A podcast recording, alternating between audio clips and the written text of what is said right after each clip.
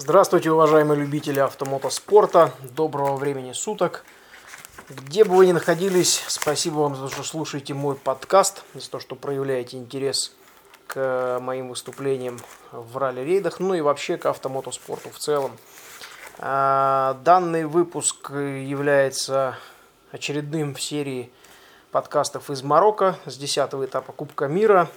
Здесь же проводится большое количество локальных чемпионатов, мотоциклетных, автомобильных.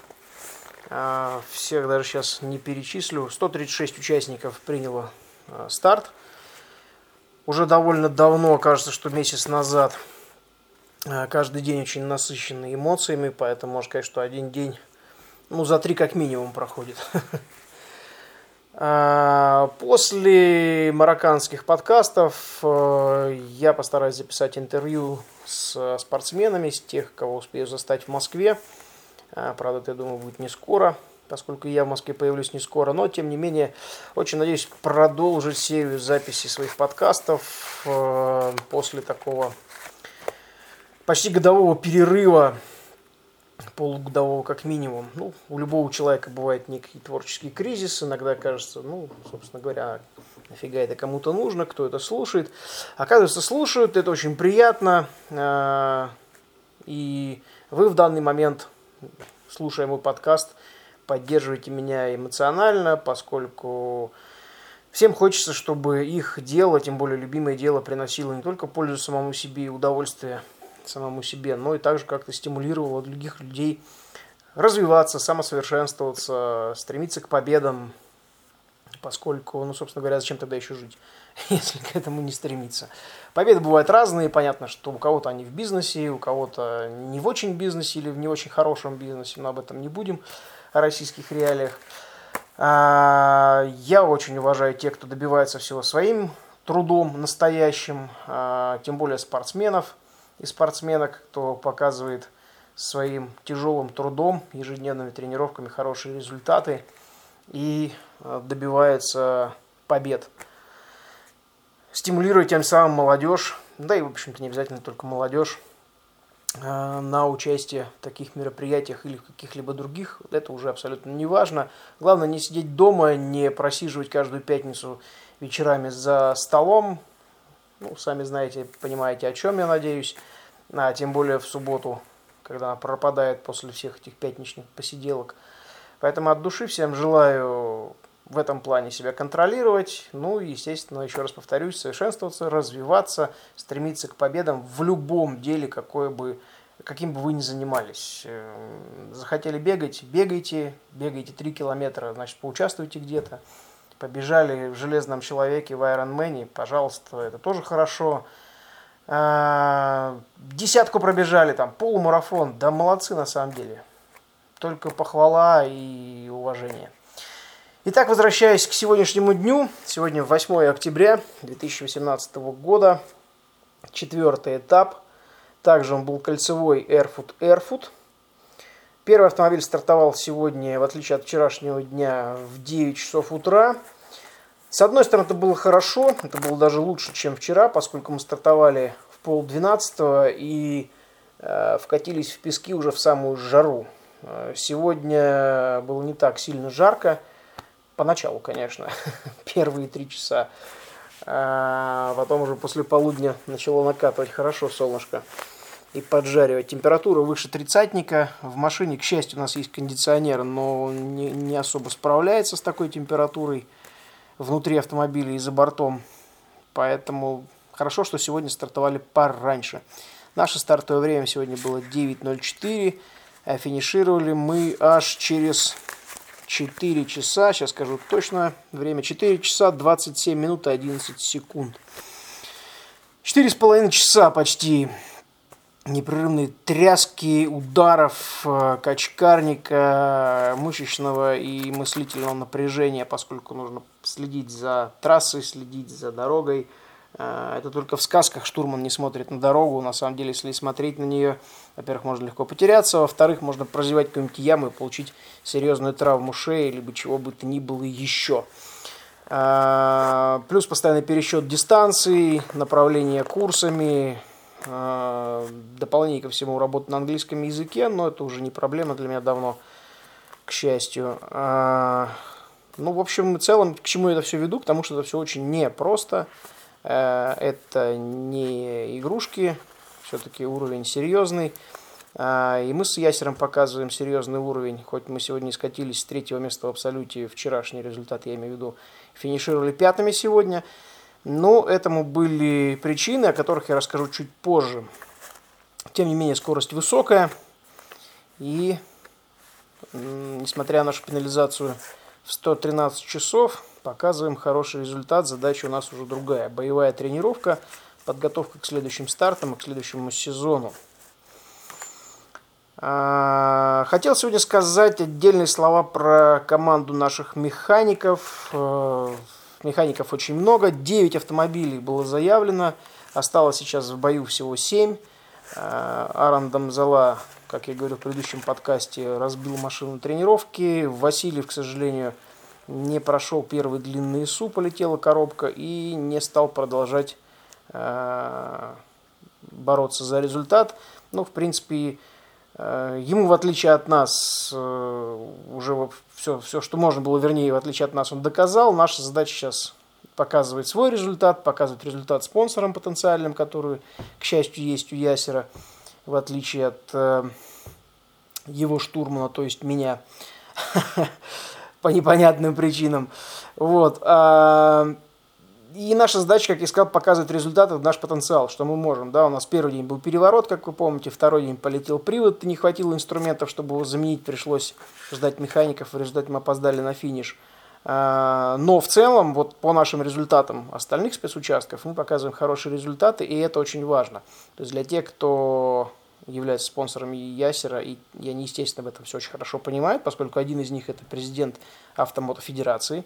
Так это, между прочим, кстати, немножечко иголочка в сторону нашей автофедерации. Они поддерживают Ясера весь этот сезон, и, соответственно, есть планы на будущий сезон также.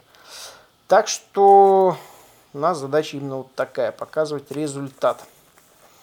Механиков много.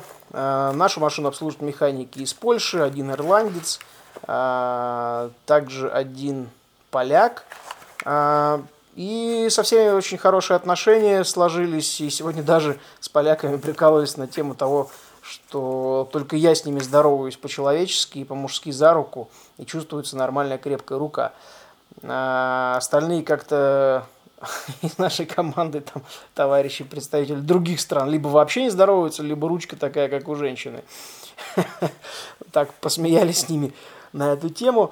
Двое из них хорошо знают русский язык, вот поэтому эту тему обсудили. А к чему я это все веду? Дело в том, что вчера я очень сильно разбил ключицы ремнями, об этом я говорил в подкасте, у меня на обеих ключицах большие синяки от тряски и ударов на торможениях. И вот сегодня, так посмеявшись, попив утренний кофе на сервисе, я просто спросил, а есть ли у вас что-нибудь вот там подложить под ремни? И они сказали, есть, у нас есть специальные подушечки сабельтовские, мягенькие, удобненькие, легко застегиваются. И они мне их вручили. И если вы знали какой-то кайф, когда по ключицам тебя не бьет как током и иголками. Они, конечно, не сильно помогали, прям так, не на сто процентов, но ехать было значительно легче. И, естественно, когда тебя ничто не отвлекает, считать, смотреть и направлять экипаж значительно легче. С утра были проблемы с переговоркой. К счастью, у нас в машине стоит их две. Одна из них не работала в принципе. То есть, ни Ясер не слышал меня, ни я его. А на ходу, это не сразу выяснилось, где-то километров через пять после старта. На очередной кочке раздался треск в наушниках. А на ходу переключились на вторую переговорку, на запасную. Оказалось, что я слышу Ясера великолепно, себя тоже, а он меня очень редко и с перебоями. В итоге километров тридцать ехали, я все дублировал жестами. Но это еще то развлечение, естественно, это неудобно, это опасно.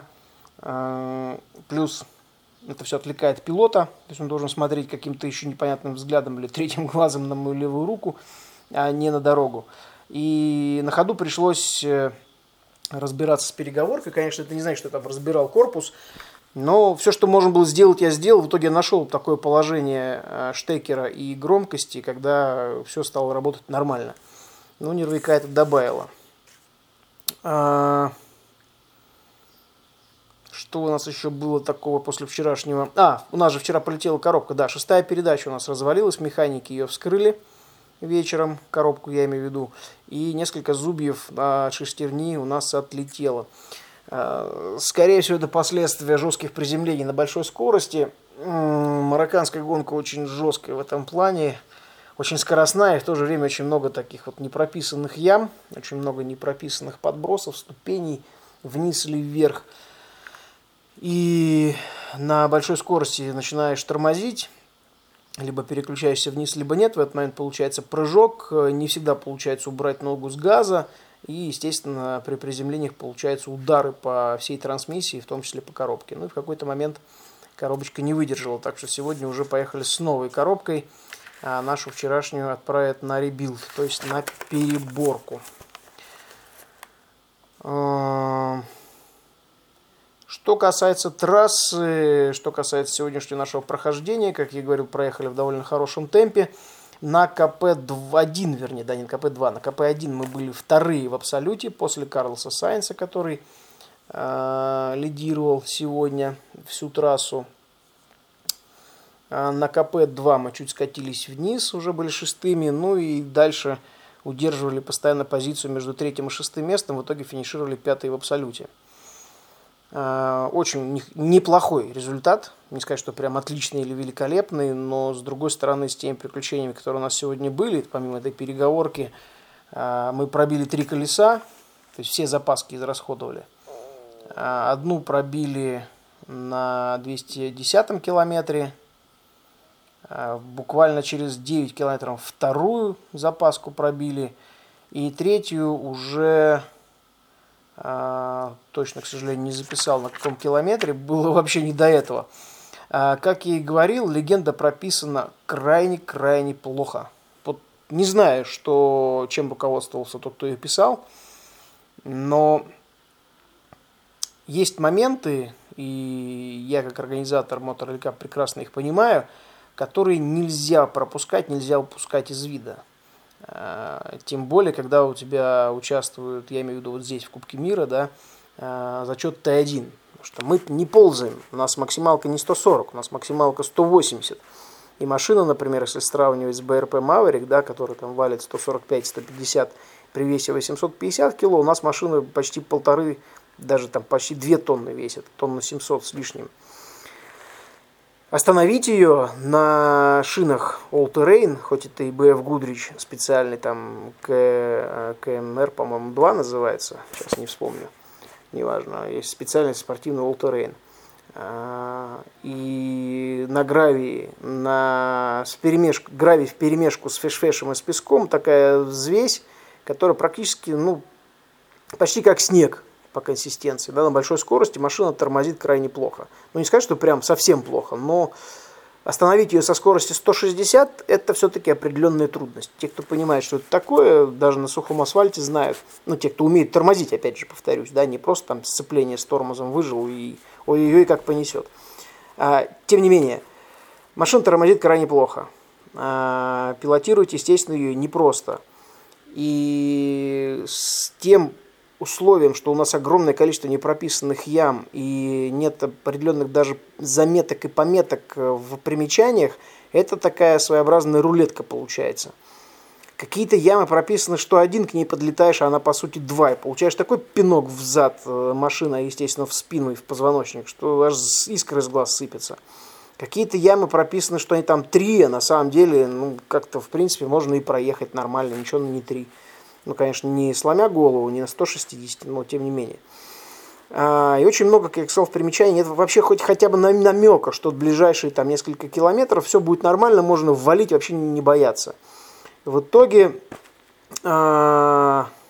сегодня вот за километров где-то сто двадцать до финиша мы поймали такой прыжок, что секунды две, наверное, мы летели. С этой ступеньки не прописанной. Высотой она была, наверное, метра ну, два точно, если не больше. И, как назло, при приземлении, э, ступенька-то была не очень ровная, у нас удар весь пришелся на переднее правое колесо. И приземлились настолько криво, что э, мы уже были на грани переворота. У нас разулась передняя правая покрышка, и в эту же секунду мы еще прилетаем передним левым колесом в э, верблюжью колючку. А верблюжья колючка – это такая очень неприятная штука. Дело в том, что у нее очень глубокая и очень разветвленная корневая система. Э, И она поднимает немножко с собой, когда растет песок. Это получается такой пузырь. Он по ощущениям, когда в него прилетаешь, как бетон. Вот реально как бетон. Как в бордюр влетаешь. И мы получаем еще удар в левое переднее колесо, от чего машина уже практически наклоняется. Я уже думал, все, будем сейчас считать обороты. И здесь и останемся. Но Ясер каким-то чудом успел выкрутить руль и дать полный газ. Машину выровнял. Кстати, нас в это время снимал вертолет, поскольку мы э, буквально за пару сотен метров до этого обогнали Форд в песках. И только-только вышли из дюн, и вот прямик четыре километра до следующей позиции. О, там вся дыра, что называется, в полный газ в пол, вся дыра открытая, валим. Э, и вот, такая, вот такой вот сюрпризик.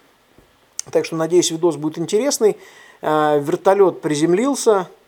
Сначала подбежали, уточнили, все ли у нас в порядке, затем стали снимать, как мы на видео, как мы меняем колесо, как пристегиваемся. Так что, может быть, где-нибудь, когда-нибудь эти кадры можно, можно будет увидеть. Но прыжок реально был очень неприятный. Удар, вот, вот после этого удара в кочку, э, несмотря на то, что я сижу очень плотно в кресле, э, колбаснуло очень хорошо. И, во-первых, головой об эти уши сиденья ударился, до сих пор в ушах звенит. А во-вторых, ребра правой, с правой стороны, снизу, вот, ребра, получил такой удар, я думал, точно сломал его. Но, к счастью, все в порядке. Но удар был очень сильный. Я пока менял колесо, нормально вдохнуть не мог. Такая была адская боль, как будто бы ножом или кулаком врезали. Не, ну кулаком-то это ладно, ножом скорее, да, прям вот очень больно было, очень неприятно. Поменяли колесо, повздыхали, повыдыхали, похрустели на радость операторов. Поехали дальше, но, естественно, темп уже сбросили, потому что это было последнее запасное колесо. Во-первых, а во-вторых, нокдаун получили, и до этого-то получали в дюнах с этими верблюжьими колючками прилично, и на вот этом качкарнике, и опять было какое-то несусветное количество русел и рек. Я здесь выступаю не первый раз в Марокко, и первая моя гонка была в две тысячи восьмом году, когда я сюда приехал. Именно в Кубке мира принять участие. Но такого количества дорог именно по руслам рек с этими булыжниками и ямами не было еще ни разу до этого. Зачем это понапридумывали? Какого хрена, спрашивается, вот если говорить уже так, да, откровенно. Вообще непонятно. То есть гонка превратилась, превращается не в удовольствие от процесса, да, а в какое-то садомазо издевательство просто и над техникой, и над экипажами. Ни одной гонки я не припомню за все вот эти десять лет, чтобы было настолько хреново с трассы и настолько плохо прописана трасса была. Все предыдущие годы гонка шла вот в удовольствие. Ну да, ну там были где-то ямки, ну да, были где-то там какие-то э, трамплины, еще что-то. Но чтобы в таком количестве, именно по руслам рек, да еще разбитым, да еще с очень плохими выходами по навигации, голова пухнет от поиска направлений и как, хоть каких-то привязок. Ну, не знаю, не знаю, зачем так это все сделано, зачем Давид Кастера так издевается над участниками. И, собственно говоря, какой цели он хочет добиться, абсолютно непонятно. Только лишь того, что все скажут, ё-моё, сюда больше не поедем. Ну, конечно, вряд ли, все равно все приедут, несмотря на стартовые взносы такие адские. Кстати, про стартовые взносы, для тех, кто не знает, или в России любит кричать «дайте мне за пятьсот рублей стартовых взносов новый квадроцикл», я могу вас огорчить. Стартовый взнос на Кубок мира здесь, в Марокко, с каждого автомобиля был немало-немного, восемь тысяч евро. Конечно, в этот стартовый взнос входит питание, конечно, в этот стартовый взнос входит кола, пиво или вода, но это все ерундистика на самом деле за такие деньги, там часть маленькая только за это. А так вот, да, пожалуйста, получите, распишитесь. На баги стартовый взнос пониже, плюс за каждую техничку заявленную нужно заплатить, плюс за каждый аккредитованный автомобиль журналистов надо заплатить. И это все, соответственно, такие цифры полторы, две, две с половиной, три тысячи. Если грузовик заявлен, три с половиной тысячи евро, будьте добры заплатить стартового взноса. А, ну вот, пожалуйста. Так что... Те, кто у нас любит ныть и ездить на колхоз рейсинг какой-нибудь, э, во-первых, проявляйте уважение к организаторам, да, что это такие немножко сумасшедшие люди, которые хотят вам устроить праздник, э, рискуя своей репутацией, рискуя своими финансами, э, да всем на свете на самом деле. Ну и плюс для того, чтобы показать какой-то уровень, как можно организовывать. Ну, по большей части, вот, например, почему я провожу Моторалли Кап, потому что в России на сегодняшний день это откровенно лучшие гонки, да, э, так оно и есть. Это не мои слова, а слова участников. Лучшая по организации, лучшая по географии, э, лучше по отношению участников к организаторам и организаторов, естественно, к участникам. Так что, а где я все это насмотрелся? Участвуя в международных соревнованиях. К сожалению, те, кто у нас в данный момент руководит российскими соревнованиями, многими, не буду, что называется, называть имен, не выезжали ни разу ни на Кубок Мира, ни на какие-то либо еще другие соревнования, ни на Шелковый путь тот же самый, кстати, который уже вот он проходит по России, пожалуйста, идите смотрите, хотя там тоже есть свои косячки, но неважно. В принципе, можно приехать в Польшу, можно приехать в Венгрию, можно доехать до Италии, даже на самолете долететь. В Португалии будет гонка, вот как и я говорил в предыдущем подкасте, в одном из предыдущих, через две недели в Португалии будет гонка, финал Кубка Мира, пожалуйста. Самолет до Лиссабона, два часа езды на машине до Порт Алегре. Смотри, учись. Какие проблемы? Никаких. Проблема в головах и в нежелании делать что-либо так, как это можно делать. Учиться, еще раз учиться. Вот, так что те слушатели, кто принимает участие в Motorally Cup, вам за это огромное спасибо. Те, кто еще ни разу к нам не приезжал, заходите на сайт, смотрите информацию, приезжайте с зрителями, помощниками судей, проявляйте хоть какой интерес, хоть фотографом, да кем угодно. Приезжайте, тусуйтесь, покажу, расскажу, научу, поделюсь. Поделюсь тем, что знаю сам, как можно делать гонки, как это будет интересно, как это можно организовать интересно, чтобы действительно соревнования превращались не в садомазохистические какие-то издевательства над техникой и людьми, а именно в праздник, в спортивный, интересный, насыщенный праздник. Ну, немножко отступил, если кому-то не нравится, уж извините. Так, у меня вот были вопросы, кстати, многие стесняются задавать вопросы. Из тех, кто слушает э, мой подкаст, э, повторюсь, вы можете задать вопрос на почту, вы можете забрать, задать вопрос э, мне в WhatsApp, э, телефоны все есть в свободном доступе через сайт Motorally Cup также. Э, есть в Фейсбуке страница «Автоспорт, полеты и погружения», вы можете задать вопрос там. Так что в этом нет никаких абсолютно проблем, э, спрашивайте. Отвечу на любой ваш вопрос касаемо соревнований. Не только на тех, на которых я нахожусь, но и э, что касается Motorally Cup в том числе. Итак, вопрос был про машину, э, про нашу Toyota Overdrive Т один, Toyota Hilux. Э, напомню, это частная команда, бельгийская. Не завод Toyota, не тем более российское представительство Toyota не имеет вообще никакого отношения ни к нашей команде, ни ко мне в частности. Но об этом не буду рассказывать, дабы не обижать товарищей так называемых. Промолчу одним словом. Так вот, команда абсолютно частная. Машины строятся на основе пространственной рамы и, по сути, в Т один... Название автомобиля можно очень легко поменять, шкуру автомобиля тоже можно легко поменять, поэтому каждый из тех, кто имеет возможность строить автомобили супер продакшн, супер прототипы или Т один, то есть самые-самые топовые автомобили, он, в общем-то, ничем не ограничен, кроме определенных омологационных правил. То есть это должны быть спортивные ремни, спортивные сиденья, руль, специальный бензобак, каркас, построенный по специальным требованиям. высота, ширина базы, свесы, длина морды, длина заднего свеса, это все ограничено регламентом. А все, что, соответственно, внутри этого, можно делать все, что угодно. Можно называть машину как угодно. Ну вот, например, на Африка Эко-Рейс две тысячи шестнадцатого года я выступал на Хаммере. И буквально Мирослав заплетал, чех, который строит эти машины, просто поменял шкуру. То есть ничего там сверхъестественного не сделал. Поменял лобовое стекло, поменял морду, поменял пластик. И уже получился Форд Раптор укороченный. Ну, внешне, естественно. Форд как, фордовский двигатель как был, так и остался в той машине, а зато это уже Форд Раптор, а не Хаммер э, третий. Поэтому наши, в общем-то, Хайлаксы или Хайлюксы овердрайвовские, они тоже просто внешне напоминают Хайлюкс. А вся начинка – это уже абсолютная свобода творчества. Морда, конечно, хайлюксовская. Э, движок у нас стоит ви восемь, бензиновый, э, Lexus, от Lexus, самого навороченного. Расход бензина приличный, даже на Лиазоне почти тридцатник, в боевом режиме почти пятьдесят, где-то сорок пять - пятьдесят.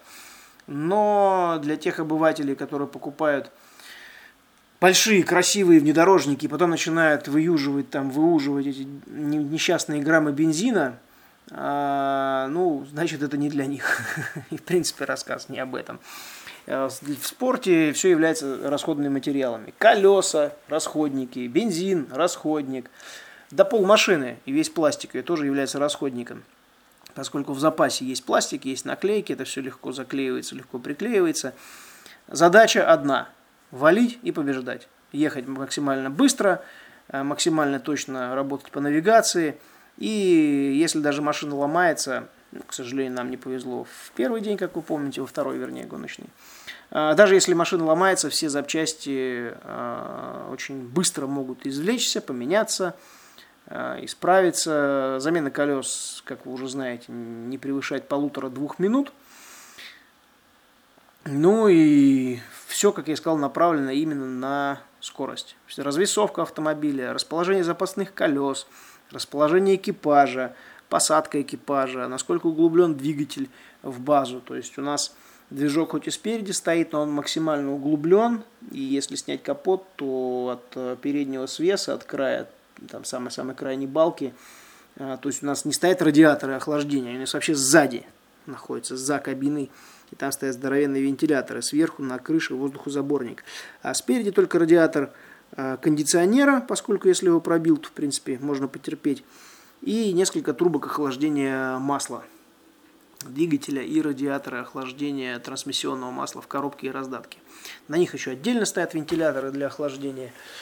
А так двигатель максимально углублен, то есть больше половины двигателя находится под салоном или практически в салоне. Ну, естественно, он закрыт кожухом, ничего голого нет, все закрыто, все красиво.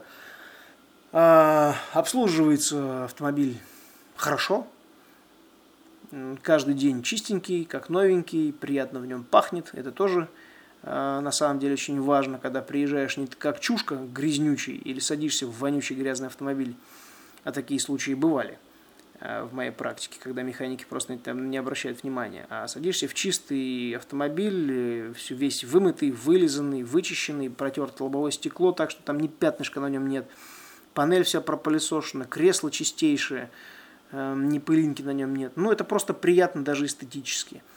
И гонщик это не шахтер. Как, кстати, шахтеров очень уважаю за их труд. Но я имею в виду не это сейчас. И даже гонщики там, в кольце, это уж, конечно, перебор, да, там гламура и чистюль, чистоплюйство, может быть, как бы, ну уж, уж извините, да, что есть. Тем не менее, хочется садиться даже в ралли-рейдовый автомобиль. Чистый, вымытый, вычищенный, потому что все равно приезжаем пыльные, грязные. Комбинезон уже за эту гонку два раза стирали. Тем более, когда меняли привод несчастный. Каждая замена колеса – это такой своеобразный фитнес. И тренировки кроссфитом, занятия на турниках, они только помогают. Бег, конечно, надо увеличивать дистанцию от трёх до пяти километров, чтобы... лучше была отдыхалочка. на длинных дистанциях уже чуть-чуть не хватает. Вот сегодня мы с Ясером очень сильно устали. Но, опять же, это не из-за того, что там нагрузки какие-то были сверхъестественные, нет, больше от ударов, от постоянных. Так вот, возвращаясь к автомобилю, приятно получать его по утрам от механиков чистым, опрятным, заправленным. И когда знаешь, на сто процентов уверен в том, что он готов, в том, что... о том, что... уверен в том, что с машиной все в порядке, стартуешь и валишь, что называется, на все сто процентов, показывая свои результаты.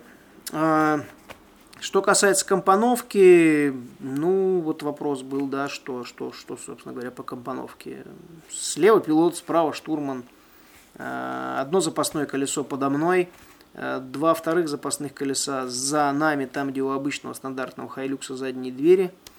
В так называемом кузове нет ничего, это просто боковые пластины из карбона с брызговиками. А внутри, в самой-самой глубине так называемого кузова, ну, то есть там вообще нет никакой площадки, просто голая рама, видны рычаги, э- видно крепление радиаторов, то есть все абсолютно голое, абсолютно открытое.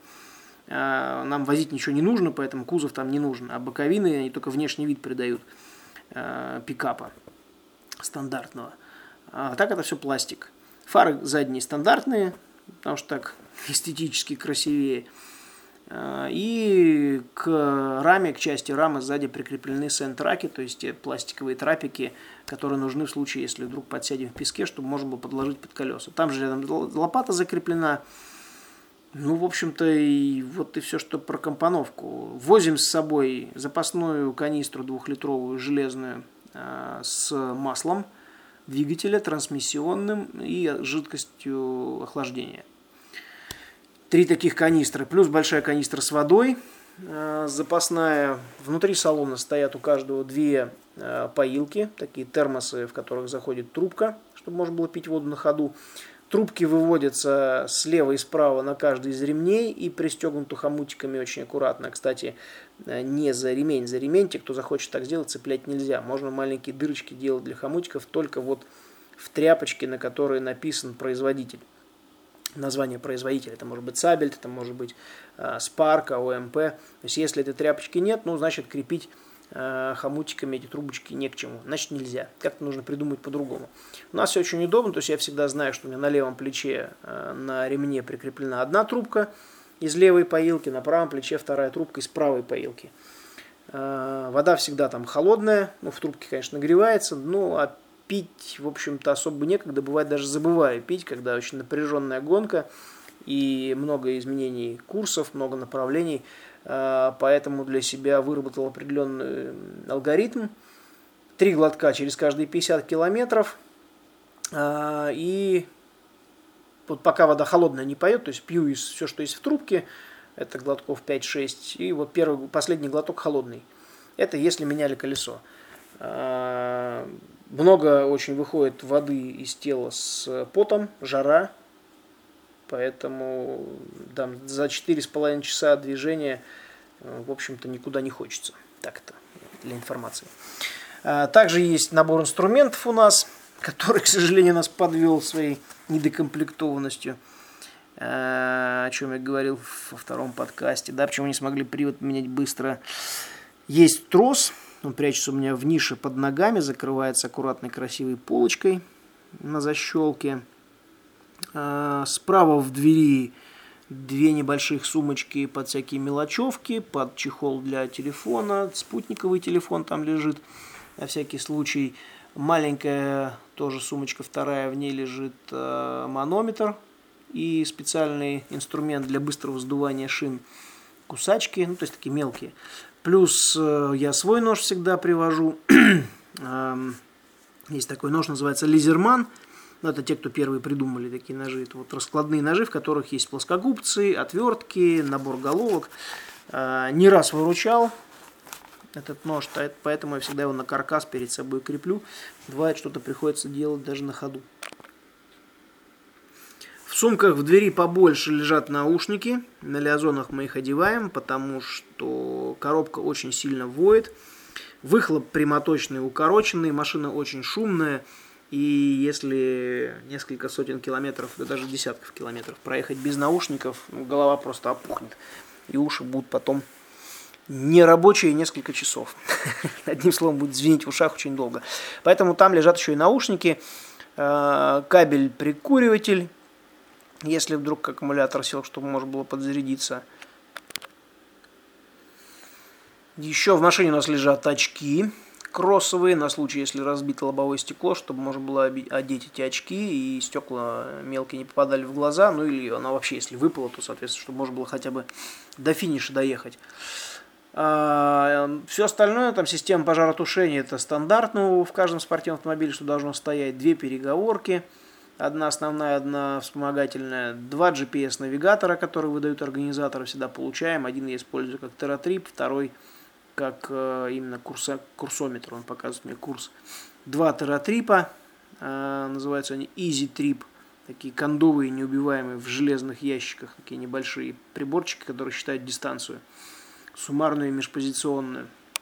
Есть еще один повторитель курса чуть выше, чтобы можно было следить за курсом, не отрывая глаз от э, трассы, поскольку основные джи пи эс-навигаторы стоят на панели чуть пониже, чем э, курсометр. М-м- да, в общем-то, пожалуй, и все. Три запаски я сказал. Ну, вот такая, в общем-то, компоновка. Замена колеса у нас отработана. Тоже вот был вопрос, как вы меняете колесо. Если понятно, что уже пробито колесо, машина начинает водить в разные стороны, четко уже ощущается, что пробито какое-то из колес. Останавливаемся. Первым делом я включаю гидроногу, то есть гидроджек, так называемый. Затем выскакиваю, понимая, какое из колес пробито, показываю, вернее, говорю пилоту о том, какое именно, там, переднее левое, переднее правое, там, заднее правое, заднее левое. И э, выключатели гидроног у нас есть на панели, и есть еще с каждой стороны в углу, в нижнем углу, левом углу каждой двери, чтобы, стоя возле машины, можно было очень удобно э, выключателем опускать либо поднимать гидроногу. Гидронога выходит в пол, в землю очень быстро, то есть за три-четыре секунды машина полностью вывешена, причем и оба колеса, о, с одной стороны оба колеса вывешиваются сразу. А дальше в сумке возле моей правой ноги, закрепленной сразу так, чтобы можно было очень быстро выхватить, лежит гайковерт, то есть я только засовываю руку, сразу хватаю ручку и выдергиваю его. То есть не нужно что отстегивать, расстегивать, там, перестегивать, он лежит четко там закреплен. Уже с головкой под нужного размера под э, нужные гайки на колесах, то есть на девятнадцать.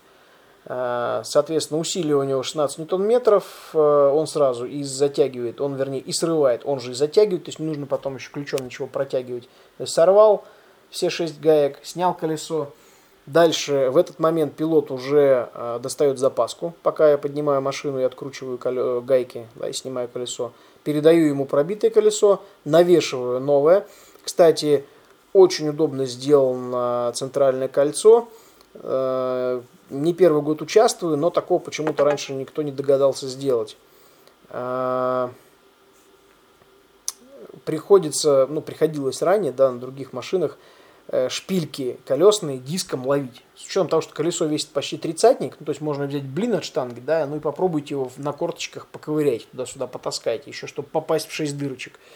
Это весьма такое развлечение не из легких. У меня есть, кстати, одно из упражнений, да, но о фитнесе потом как-нибудь. А, так вот, центральное кольцо, на которое нужно надеть колесо а, ступичное, оно длиннее, чем шпильки. Длиннее буквально вот на сантиметр. И это невероятно удобно. То есть мне достаточно просто накинуть на это кольцо, потом, поворачивая диск, насадить уже на шпильки. Это капец как удобно. Не знаю, почему до этого никто не догадался ранее. Ни в тэ два, ни в тэ один. Но в тэ два нельзя, там все стандартно. Но в тэ один вообще никто. Загадка. Здесь эта штуковина есть. Это такое вот своеобразное приблуда или приспособление, как хотите называйте. Но оно есть. То есть все настроено на то, чтобы сделать все, что нужно быстро. Насадил на кольцо, чуть повернул, насадил на шпильки. Хватаешь гайку. Аккуратно, соответственно, прихватил, затянул. Все шесть затянул. Выключатель э, гидроноги поднял вверх, машина упала на землю, гидронога за две секунды убралась вниз, там максимум за четыре. Все, колесо заменено. Это занимает все полторы, максимум две минуты. Максимум. И то, если завошкались, там что-то сорвать надо, или как вчера у нас э, на одной из запасок заклинило замок открывать на трещотке. Пришлось по нему лупить, чтобы он ослаб. Поэтому поменяли колесо не за полторы минуты, а за три. Вот. Чуть дольше ковырялись, механики замок поменяли. Поэтому сегодня все было так же быстро и удобно. Ну, собственно говоря, все. То есть пилот, как только убрал запаску, тут же садится, начинает пристегиваться. Я, притянув колеса и опустив автомобиль на землю, убираю гайковер, снимаю перчатки.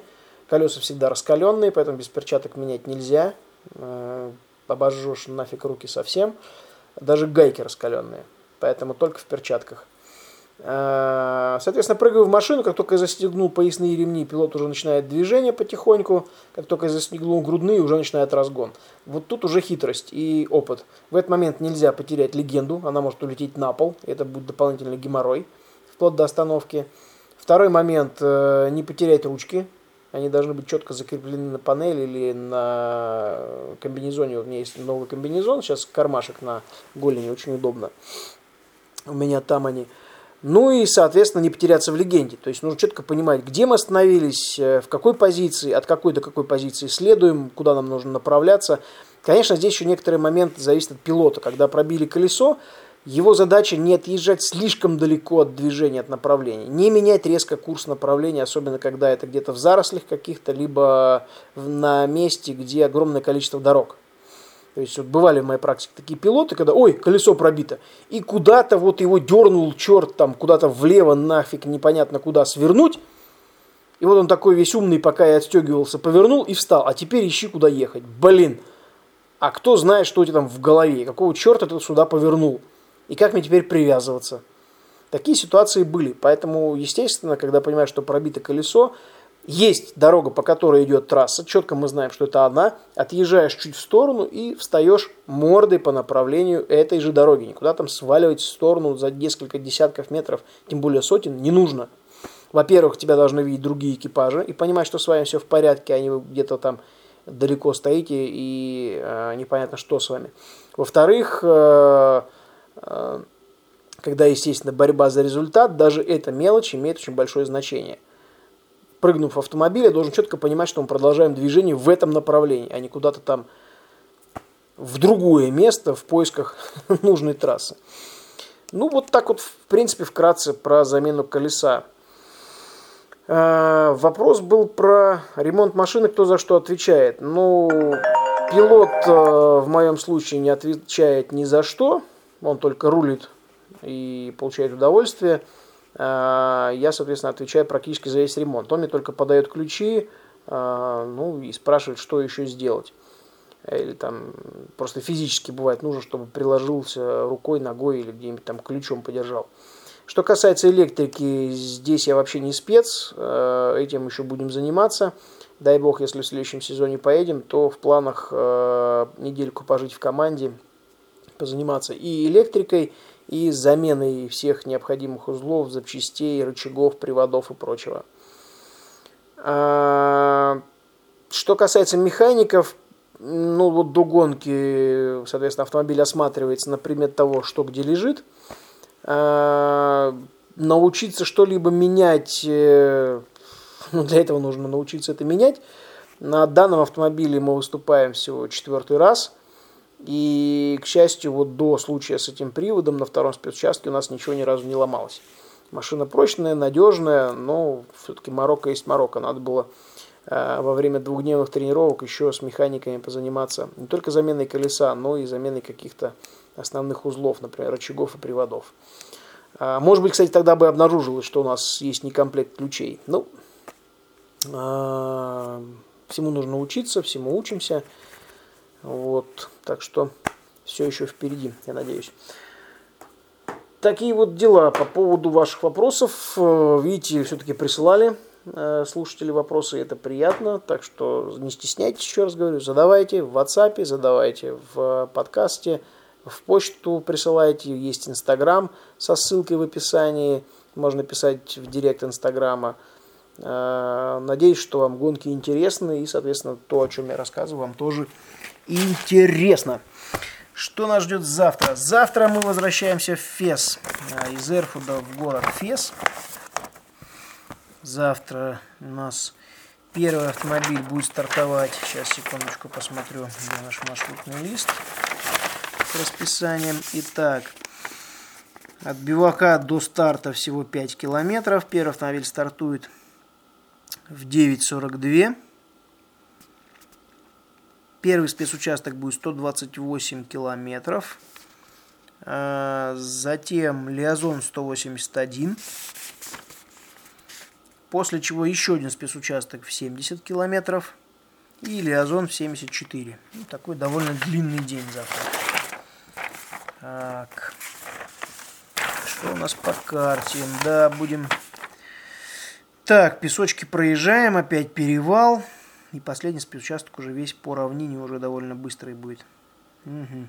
Объезжаем вокруг города Рашидия, финишируем возле города Миддлт, и от Миддлта до Феса через Эфрейн поедем. А, Эфрейн. Красивый город, кстати, очень. М да, оттуда уже едем в Фес. Вот такие у нас планы на завтра. Завтра, соответственно, церемония подиума, награждение. Не знаю, будут ли нас награждать за участие. Надеюсь, но с такой организацией сильно в этом сомневаюсь. А, главное завтра добраться до финиша а, целыми и невредимыми, чтобы можно было спокойно отдохнуть и послезавтра уже направиться кому домой, а кому на следующие соревнования.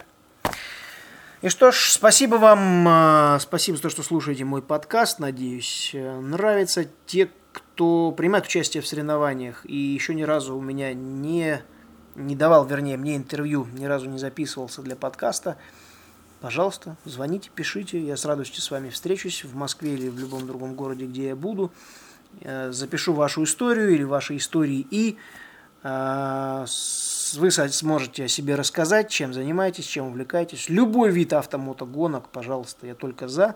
Для этого и существует мой подкаст, чтобы об этом рассказывать. И, соответственно, ваши фанаты или и ваши знакомые, или те, кто о вас еще вообще ничего не знает, о вас услышат, узнают. И начнут либо за вас болеть, а вдруг даже и появится спонсор. Ну, об этом можно только мечтать, к сожалению, в России. А вам, уважаемые слушатели, от всей души желаю хорошего настроения, не осенней хандры, вообще никакой хандры в принципе. А если она появляется, садитесь в руль даже прокатного картинга, кайфуйте, наслаждайтесь пилотированием.